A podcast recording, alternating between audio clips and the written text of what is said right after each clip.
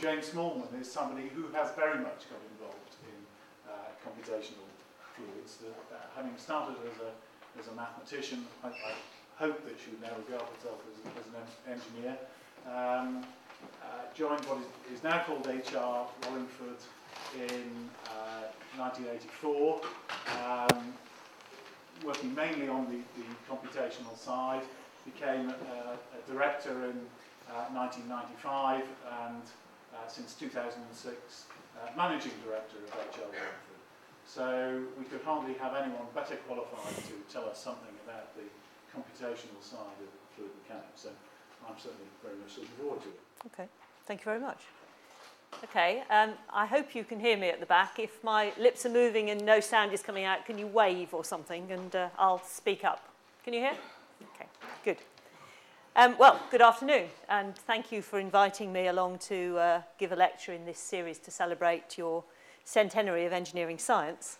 Um, when I spoke to Alistair, he asked me to speak about hydraulics, and uh, that's a fairly big subject, so I decided to focus on the bit I knew about, um, which is always a good thing to do. Um, I deal with engineer, civil engineering hydraulics on a daily basis, so civil engineering hydraulics is what I know about, so that's what I'm going to talk about. By way of introduction, um, this is H.R. Wallingford's bread and butter work, is using hydraulics to solve engineering problems. Um, we use, by and large, leading edge methods, um, and obviously we do quite a lot of R&D to support those methods. So what I'm really going to try and do today is two things. One is to describe first the range of tools that we use. And I'm not just going to talk about computational models because I think there's a danger that everybody thinks computational models are the answer to everything when they're not. But I'm going to talk about the range of tools we use um, and the range of tools we use in civil engineering hydraulic studies. Um, I'm then going to um, spend the second half talking about how we use these tools by reference to a few specific projects. So this is real life application of, of hydraulic tools. One comment I would make about the R&D that we do, um, institutions like your own are actually very important in terms of doing the fundamental R&D. And what organisations like us do is pick that up and use it. So I'm a great supporter of the universities and universities doing R&D because that gives us a starting point for a lot of the work that we are able to do in solving practical problems. So let me talk first about methods. Um, there are a number of methods that I will mention, but the, the three key methods are computational models, physical scale models, um, and field measurements. Um, the very important thing, and it's not a deliberate mistake, it is on there twice, is that none of those are any good unless you've got the skill and experience of staff who know what they're doing. Um, tools are only as good as the people who use them. Uh, they're not magic. So I'm going to talk a little bit first about the different methods, um, and let's start with computational models. Just a few comments about computational models to use a computational model, um, you've got to, first of all, understand the physics. You've got to be able to describe it in a mathematical manner. You've then got to solve it, and preferably using some sort of efficient method, because you do actually want to be able to solve these sorts of problems in better than real time. Um, you need to convince yourself that you're actually getting a credible solution to the problem that you're solving. Um, and that's normally done through calibration and verification of the method that you apply. Health warning. Some problems are simply too complicated for that to be a viable approach. Uh, most aren't, but some are. Um, let's think of an example. Uh, what about trying to represent the very complex flows into um, a rock structure? That's a very complex problem to describe mathematically. So it's not something that you could use a computational model for with a, a very high degree of confidence at the moment. It changes, things develop. I'm going to start with an example of a computational model, and it's a bit of a non-standard example.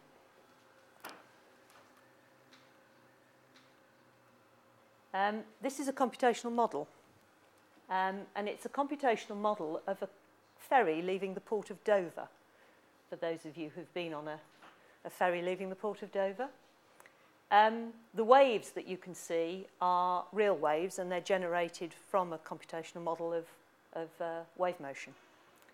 The ship is actually moving in a manner that is hydrodynamically correct for the waves that are approaching it. And the person who is operating the ship, because this is operated by a real person in a simulator, um, is the ship is responding to the way in which he is operating the ship.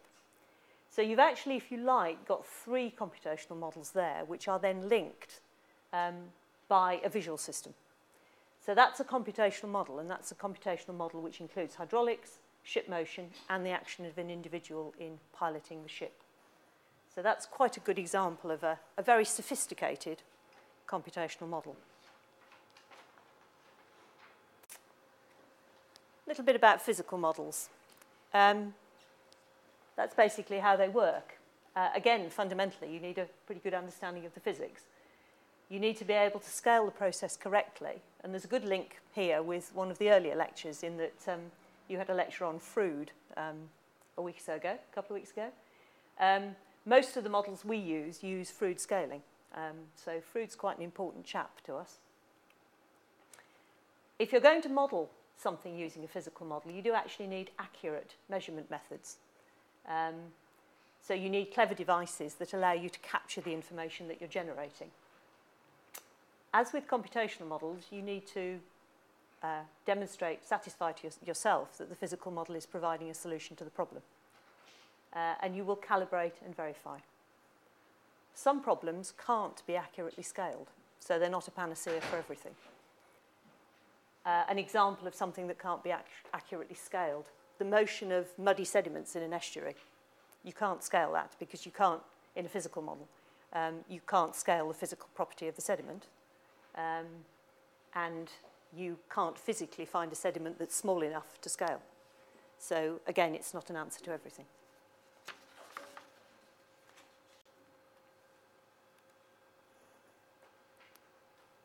Okay, example of a physical model. This is a bit more of a conventional hydraulic model than the ferry leaving Dover. Um, that's a, a cross-section through a structure. Um, it's at about 1 to 30 scale. Um, and what we're doing there is we're watching waves overtopping a vertical seawall.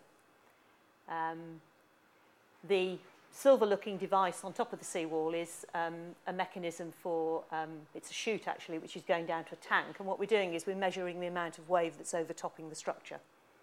Uh, that's quite a good physical representation and something like that you would use in the design of a structure. And typically, as well as measuring overtopping, on this sort of structure, you'd also measure forces on the structure um, so that you can do the proper structural design calculations. So that's a good example of where you can use a physical model.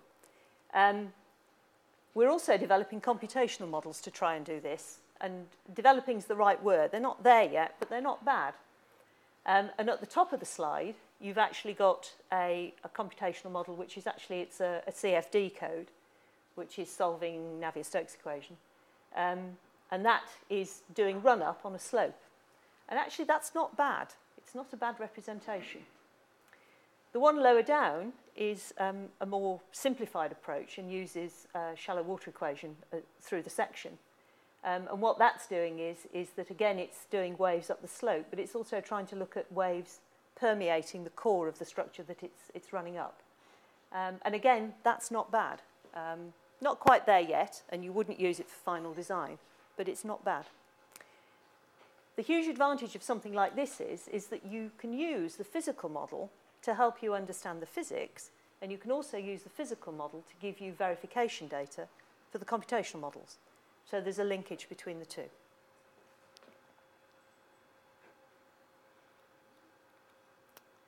Okay, my final lot of methods is field measurements. Field measurements are very important. Um, actually going out and measuring the real thing, there's really not much of a substitute for it. Um, they can help you a lot in understanding how things work. Um, you again need accurate measurement methods and devices to capture the information.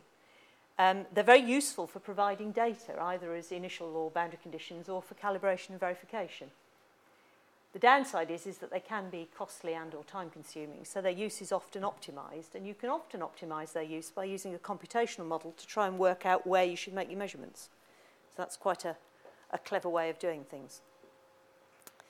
A bit of an example of some of the clever stuff we do at the moment. This is just for orientation purposes. Um, I'm going to just show you some measurements we made in the River Thames uh, a couple of years ago.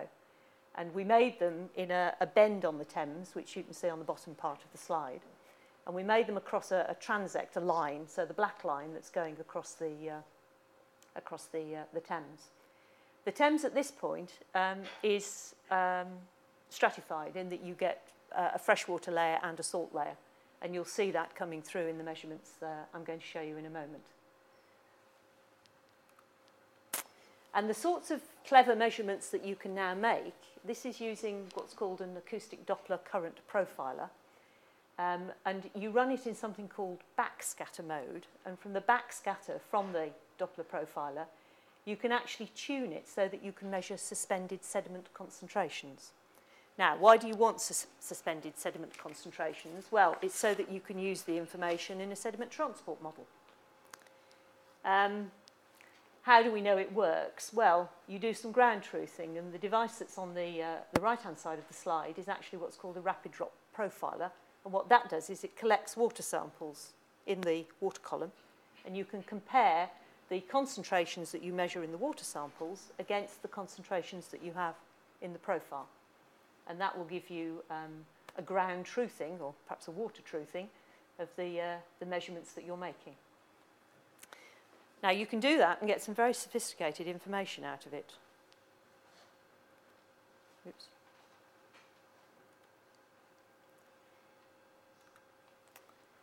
Okay, so what this is doing is, is that you can see the line in the, on the top left. It's moving along the, the tide line, and we're across a transect, so you're seeing a cross-section across the river. Um, and what it's doing is, is that it's measuring concentrations. Um, and what you have on top left is that the red line is giving you the, the flux of solids. The blue line is giving you the discharge, so that's the discharge of water coming through. Um, the colours are giving you um, concentrations at the top and currents at the bottom. And the point that I made earlier, if I run it again, is that you can see that um, the um, current direction is actually reversing as you go across the transect because the current in the blue colours is southward and in the red currents is towards the bank. So one's towards the north bank, the other's towards the south bank. And you've also got on the left-hand side the, the current vectors. So it's a very sophisticated bit of kit for measuring both currents and also sediment concentrations, which you could then use in a sediment transport model. So that's a range of methods. Um, in practice, you don't just use one on their own. You tend to use a mixture of them. And you'd always use the best tool for the job. So if the best tool is a computational model, then use that. That's fine. And often you mix and match. Um, important point is that a lot of those are quite clever, but methods continue to be developed. And that's the importance of R&D in that. And you also get a lot of R&D ideas from solving real-life problems. So that's end of the first part in terms of illustrating some of the methods.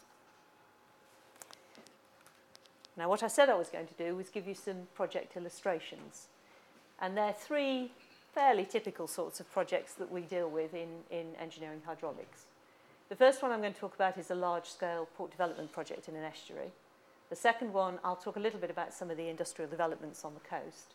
And the third one, um, a subject that's close to most people's heart in Oxford, is floods. So the first one I'm going to talk about is a, a major port project which was on the Thames that we did some work on, or have been doing some work on over the last few years. Um, it's a consultancy project for what was P&O. Um, we provided most of the hydraulic studies leading to it getting consent, which is permission to construct. Um, and we hope shortly it's going to start being constructed. Um, we did a lot of work on the hydraulics and the morphology and the dredging, and those are the aspects that I'm going to talk about. Um, as I said, the port's located on the Thames, and just to orientate you, the bit of the Thames it's on is um, just to the uh, west of Canvey Island, um, and it's if you had taken a photograph about three or four years ago, it would have looked like that. Um, it's where Shellhaven Refinery was. And it's quite nicely located in a bend on the Thames. And the area that was being developed is shown in the, the black box on the left-hand side. And if you can just remember for sort of about three or four slides' time, that to the left of that box is an area of mudflats, which is uh, an important wetland habitat um, for birds. That's what it's going to look like when it's finished. Um, so it's going to be a big um, container terminal development. So there's going to be lots of berths uh, down on the, the bottom there, and you can see some container ships moored there. And then you've got a big sort of um, effectively parking area where they park the containers that they bring in. And what were we doing? Um, we were doing a number of things um, because there were a number of issues to look at. Um, our work was mainly concerned with the environmental impact assessment, but also an extent to the design of the development. Um, And we were considering things like the loss due to reclamation and the areas dredged in terms of the uh, impact on the seabed.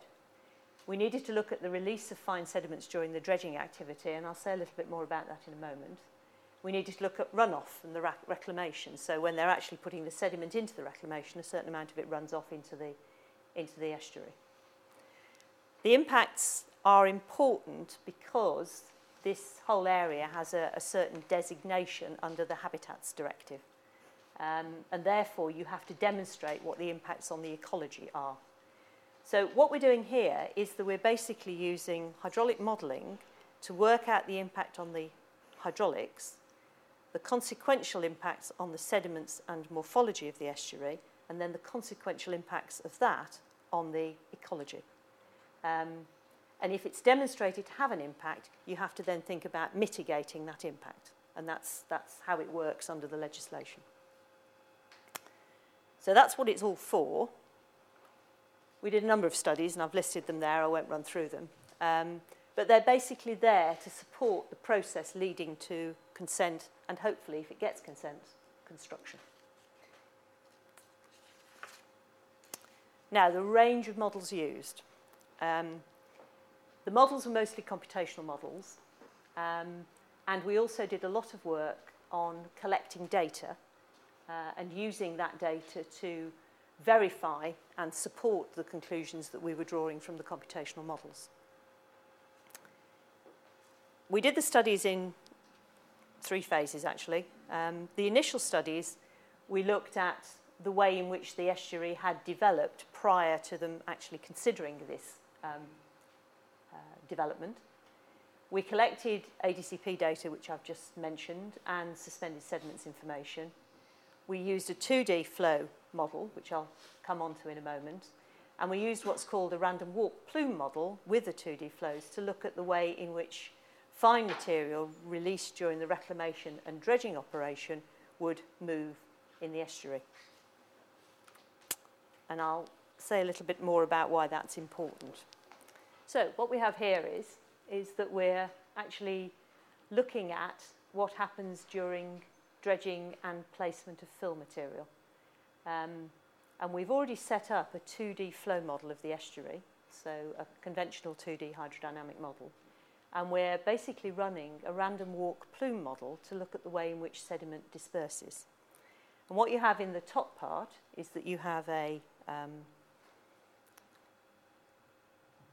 a description of the concentrations of the material in the water column. And in the second part, you actually have where the material is depositing. Now, the really important area where it's depositing is the area just at the top of the box that's marked, because that's a very important shellfish area.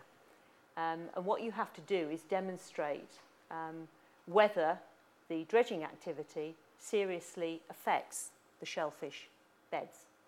And that's all done using a computational model, which is uh, ground truthed against measurements.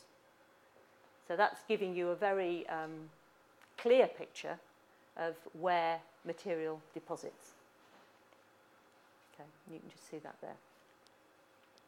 So that's the first part of the hydraulic studies. The second part was to start looking at other issues. Um, and one of the things we needed to do was set up a three-dimensional computational model of the flows. Now this is important in this area because the, um, the flows in the bed layer and surface layer are different um, because you have a certain amount of freshwater influx in the area. And you can see there that I'm showing you the flows in that particular bend in the river um, for the surface and bed layers. And they're the, the baseline flows. And you've got um, a spring tide flood and a spring tide ebb. And the blues are the surface layer, the reds are the bed layer. We do the same with the terminal in place. And the, the terminal is basically a, a, the sort of um, square part at the, at the top of the slide. And we get those two pieces of information. And then we use that information to predict our sediment transport. And what we're looking at here, if again, if I can get it to run, is the impact of the reclamation.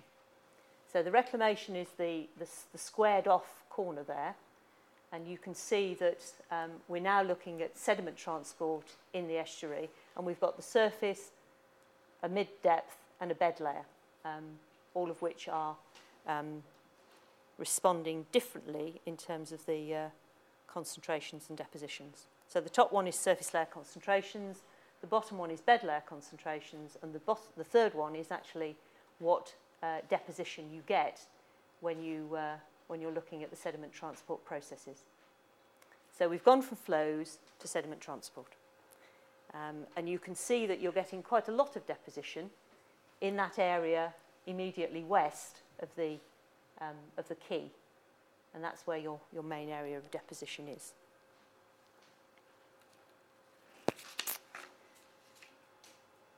That's the computer model what does it actually mean? What does it really mean um, in terms of deposition, say, over a year? Um, and what you do, this is where the skill and experience bit comes in, is that you interpret that information to actually allow yourself to look at a distribution of where um, sediments move to and from. And what we've done here is, in the blue, we've shown the uh, sediment transport information between 1970 and 1998, and then 1998 to 2002. Um, and you're getting observed volumes of deposition in metres cubed per year. And that's trying to build up a picture of where, where sediments actually move and rest in the estuary. That's short term. Let's look at long term. We need a bit of context for this, and the long term is um, basically what's been happening since 1970 in the river itself. And this is where you use information on the bed levels at two different snapshots in time. You subtract them, so this is measured information, and you look at um, where, where material has deposited um, and what the changes in the bed has been between those two years. So this is using field measurements to try and understand the history of the development of the, of the area. And um, the numbers in blue are basically areas where it's um, eroded, and in red is where it's accumulated, red and yellow where it's accumulated. So that gives you short term you can then use that again with the sediment transport models to look at what that does for you in the long term. And here I'm concentrating on that area just to the west of the terminal where we need to look at long-term uh, changes in the mudflats. And what we've been able to do is do a forward prediction over the next seven to 10 years. So we've gone from hydrodynamic modelling to sediment transport modelling to what happens in the long term. And that means we've used a computer model to look at how that develops. And essentially, the answer is um, bottom right, which is the change in deposition on that uh, mudflat. And the, again, the blues and greens are um, erosion and the reds are accretion. So there's a certain amount of erosion happening in that area as a consequence of constructing this terminal. And what that really means is, is that if it's consented, some sort of mitigation will need to be put in place in order to compensate for that loss.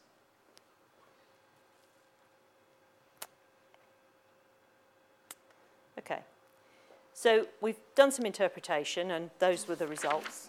Um, and that's basically um, an example of using um, hydraulic modelling to get the information that you want.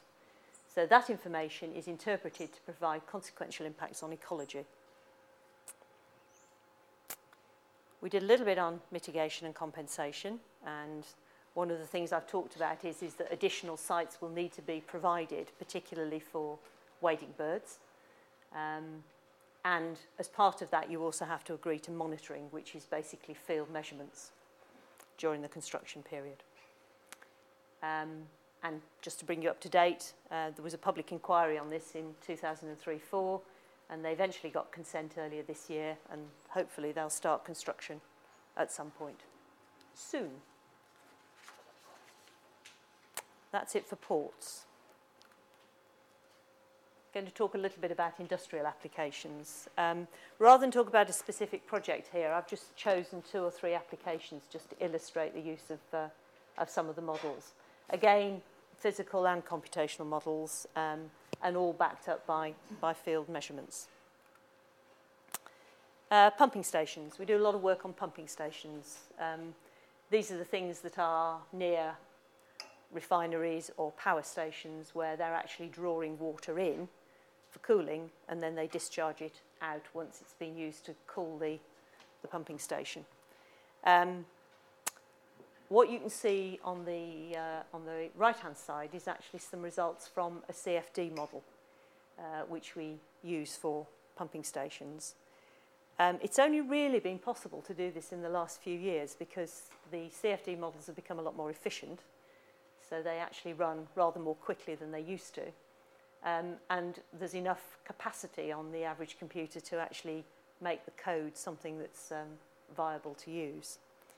Uh, something complicated like this, and we're only looking really at sort of bulk flow characteristics and where you put chambers and screens. So it's, it's very much a first pass. Uses something like 3 million elements. Um, and that's quite big and quite sort of hefty to run. So what you're seeing there is essentially flows through a pumping station. And we'll use something like this at a very early stage in a project. Um, you don't get any confirmation of vortices. It doesn't do vortices properly. If you want to do vortices properly, you actually have to use a physical model. So you'll use this in an early stage to sort of filter out options and to look at different options.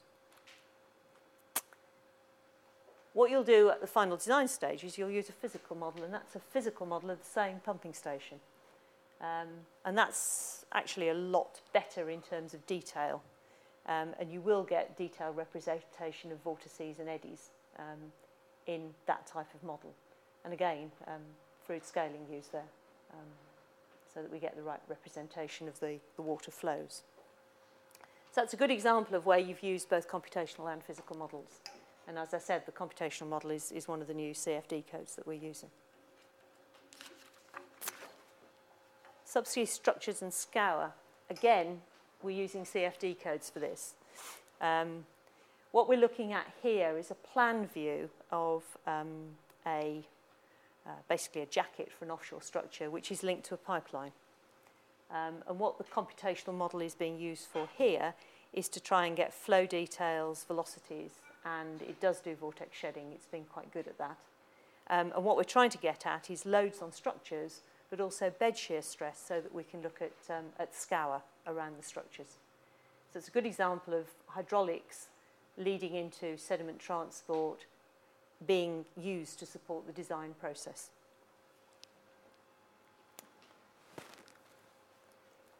Similarly, um, you can also use these types of computational model to look at subsea pipelines. Um, and what we're showing there is we're showing again a, um, a section through a subsea pipeline. That going again. Um, And you can see that we've got the pipeline, and then if you're very sharp-eyed, you can see there's a piggyback line on the top of it, so a smaller line on top of it. And what we're trying to get at is the, uh, the vortices that are, are coming off the, the pipeline. Um, and we will also use that for prediction of forces, which is what they're actually interested in for the design. And that's using one of the new uh, CFD codes. That's more or less the end of the industrial applications, and I'll just take the last few minutes to talk about um, floods and flood risk management. Um, it's a pretty hot topic at the moment, floods, because we've had a few of them over the summer. Um, and it's an area where hydraulic um, techniques are used in strategy, planning and design. And what you tend to do is you tend to use fairly conventional computational models for river and drainage flows. Um, there's some new methods around to model inundation, so that's water on land, whether it's coming up through the drains or because the river has come out of bank. Um, you then use that information in a sort of probabilistic approach to try and look at flood outlines, and I'll say a little bit more about those. Um, and it also gives you the ability to ask what if questions. So if, for example, you have a new development, you can use these types of model to look at the flood risk for that new development. You can also ask the what if questions about things like climate change. What happens for different climate change scenarios in terms of how it impacts on flooding. Um, these types of techniques are actually used for the Environment Agency in producing their flood maps, which you'll, you'll find on their website. Um, we first of all, as I said earlier, need to try and understand the processes and give it some labels. Um, we actually use um, a particular way of describing things called source, pathway, receptor. Um, and what you do is you define a source, which is river or sea. You define a pathway by which the flood um, travels, and then you design a receptor, which in this case will be people and properties in a floodplain. So that's how you define it. And then you can model it. So if we look at a fairly typical bend in a bit of river, um, we've got a river and we've got a floodplain. We'll have a certain number of flood defences uh, along the river onto the floodplain. We've got a source, um, which is a load of some sort and a probability of that load occurring. We'll have a pathway, which uh, can be a defence that fails, and then we'll have a receptor, which is the land that is going to be inundated when the flood actually occurs. And then your final component is, is what damage occurs. And that um, methodology, which uses hydraulic models as its base, is getting essentially at the economic damage of flooding using the route of hydraulic models. Forget about the adverts at the front. This is actually quite a nice um, illustration. So this is a, a, a map of a, uh, a village which is um, being flooded. And the blue that you can see appearing is uh, water that is coming up from the drainage network uh, in a very high rainfall event. And what the model is doing is, is that it's showing you how the flood is progressing through the village. Similarly here, we've got a flood which is uh, again progressing through properties and you're getting a fairly realistic representation of where the floodwaters will go.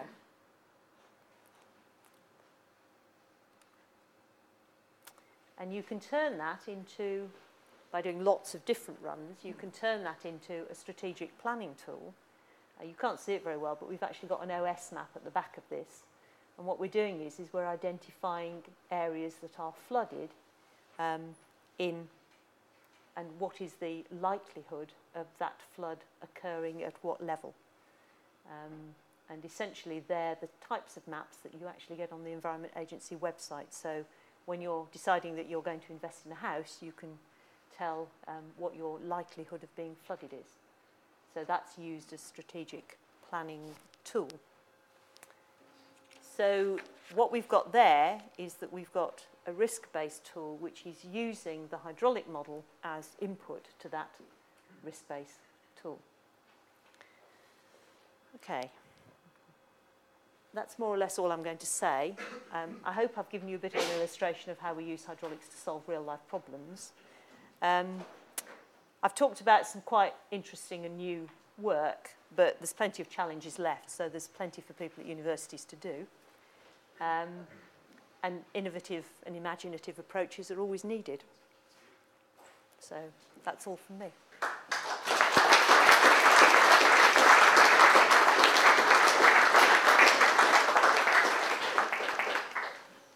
Right, so any questions? Yes, Mark. I'm very interested in your floodplain prediction, which I don't, don't live on one, but um, Neither do I. I wonder why not. uh, just wondering whether it's got fast enough that you can use it in almost real time for floods. In other words, uh, given that you have rainfall in a given area, can you give the police and emergency uh, people information before the flood gets there? You've got, what, 12, 24 hours? Yeah, you can. You can. And in fact, there are places in the world where it's used. Um, we, um, places like, for example, um, well, I know of installations, I know of two in India and two in Thailand, where they actually have real time flood forecasting systems. And they use it as a means for um, evacuation planning, for example. So, yes, the, the technology is there and is available and could be used. But we don't. We don't at the moment, no. I think it's a question of, um, of costs and priorities, isn't it? So, I think it has more to do with politics than hydraulics.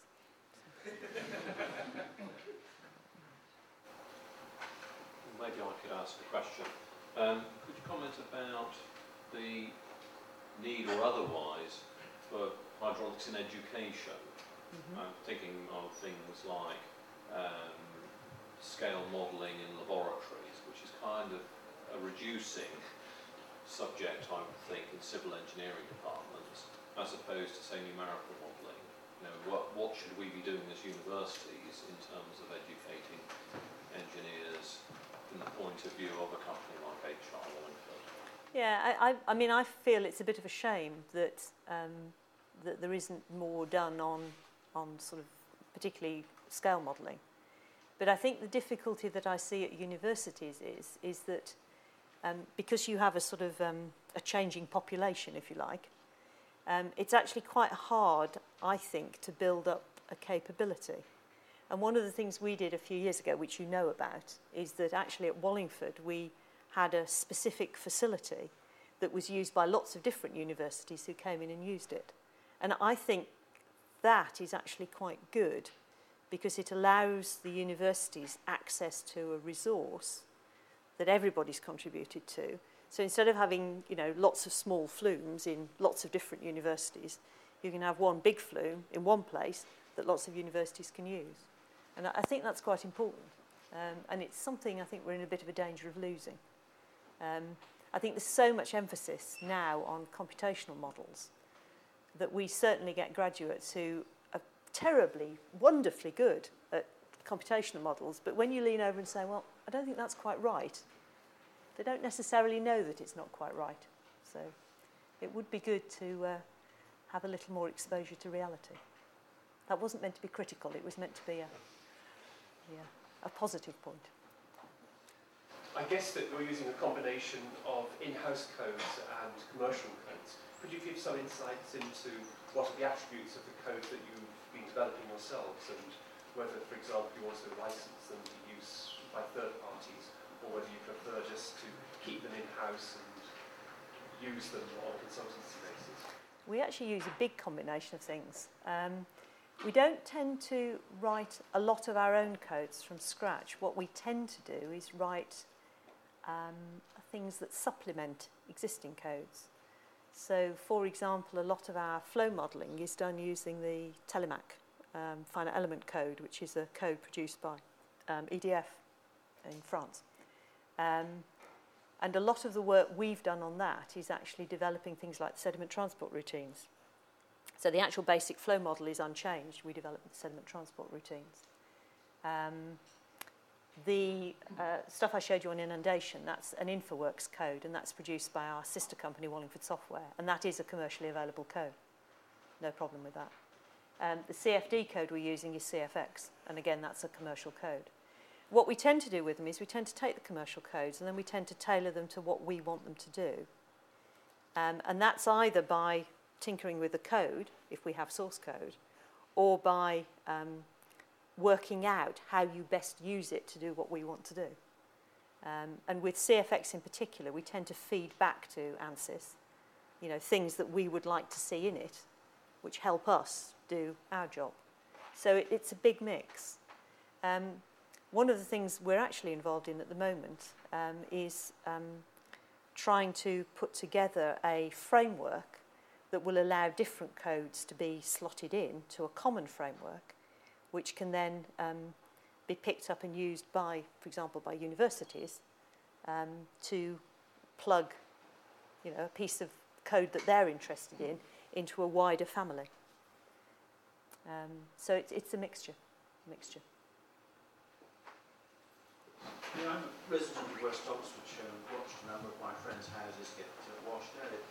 Um, I've not read anything about any work that's been done to um, us any advice on how to mitigate any future damage. Will we a victim of an extreme event or was there something else that was in play? It was a fairly severe event. Um, there is quite a lot of work going on. There are at least two, if not three, I'm looking at Ian because he can tell me, at least two, if not three, reviews going on of the flooding that occurred recently. Um, and there's certainly a lessons learned, which I think should get fed back at some stage. I think also that Wallingford's been looking at Yeah. um, devices that you can put in front of your Yes, front door to Yes. we've done quite a lot of work on flood products as well. Ian, do you want to? receive a small uh, sub for advertising that?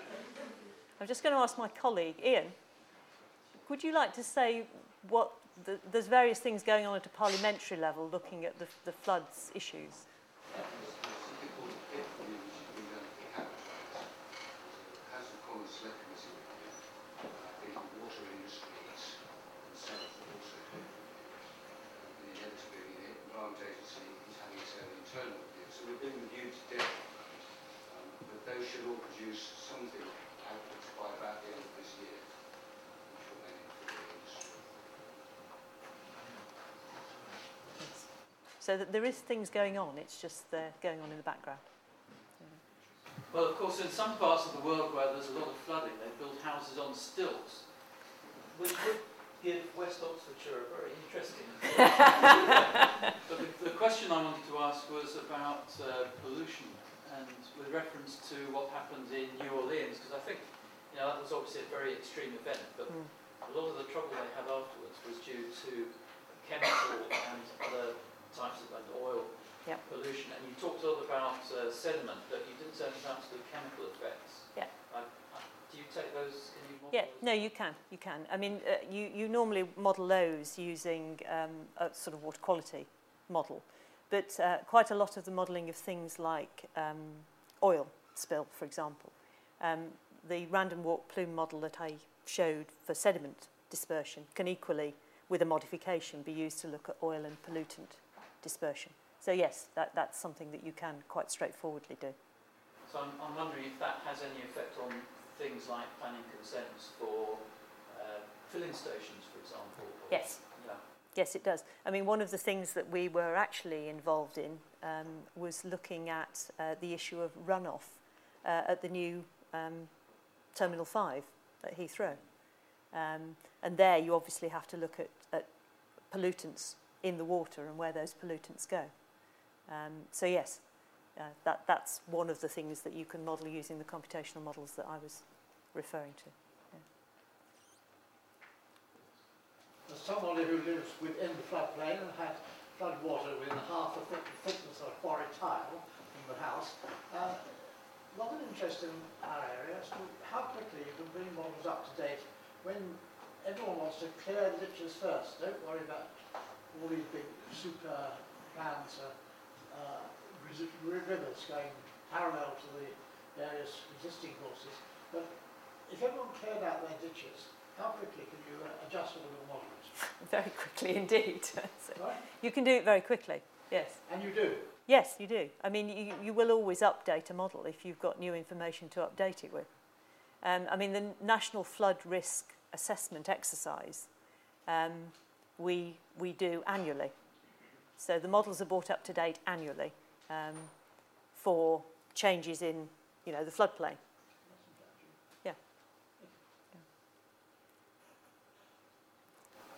What would you suggest would be the main challenges remaining for R&D?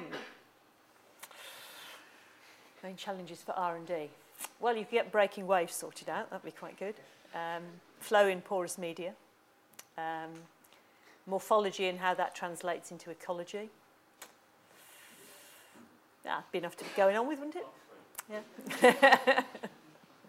Jane has given a talk in which she's covered quite a lot of hydraulics and she's looked at some very important um, problems linking the past to the present and we've got the link between Froude and scale modelling and modern CFD being able to model things like ships coming out of harbours and these are very nice links and link on into the future. I want to say something about the difficulty of hydraulic engineering, why it will keep people in business for a very long time. And the difficulty is that water is, by its behaviour, it's a non-linear behaviour because the free surface conditions make the behaviour non-linear. And there's an anecdote, and I don't know whether it's true, but I'll tell you it anyway. And that was that Einstein, Albert, had his little son Hans Albert running around being a nuisance. I know this only too well as a parent.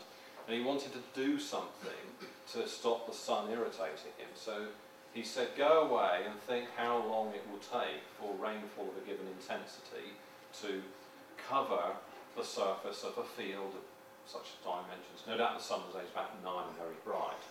And son went away and said, but dad, someone later said, dad, the droplets don't necessarily drop all on the same spot. And, they, and he said, well, yes, you must think about it probabilistically. Some, sometime later, I, and this is what I like to think, when Hans Albert was going through the teenage rejection of parent, he decided to become a hydraulic engineer, not a physicist. And he decided to look at the most difficult of problems, the ones which his father was not keen to go any further into, which was sediment transport in free surface flows, which really has to be one of the greatest challenge problems of all, and we have not really got to the point where we can model properly, say, pouring water from one glass to another. So I think the lecture has shown what we can do. We can model very large scale hydrodynamics to some extent. We can model sediment transport to some extent. We can link laboratory and computational models together. We can go so far as maybe to model floods.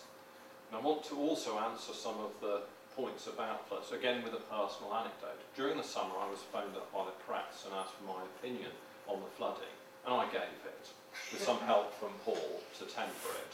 it was, of course, misrepresented by the press as the following. Uh, the Queen, this is CNN, I think, or Reuters, it went round the world. The Queen sends her commiseration to all the flood victims over there. But Professor Borthwick of Oxford University says that the flooding has got nothing to do with climate change. So that wasn't quite true, but it did elicit some angry responses, particularly from Montana. the computational and other methods for analysing flooding have come a long way. And I think it is worth noting that in China, in the 1800s, more, around about 870,000 people died in one flood.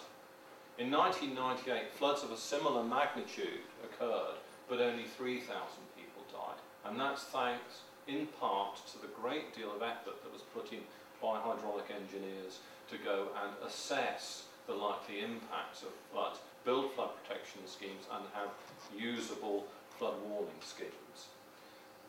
That more or less wraps up kind of links to the talk.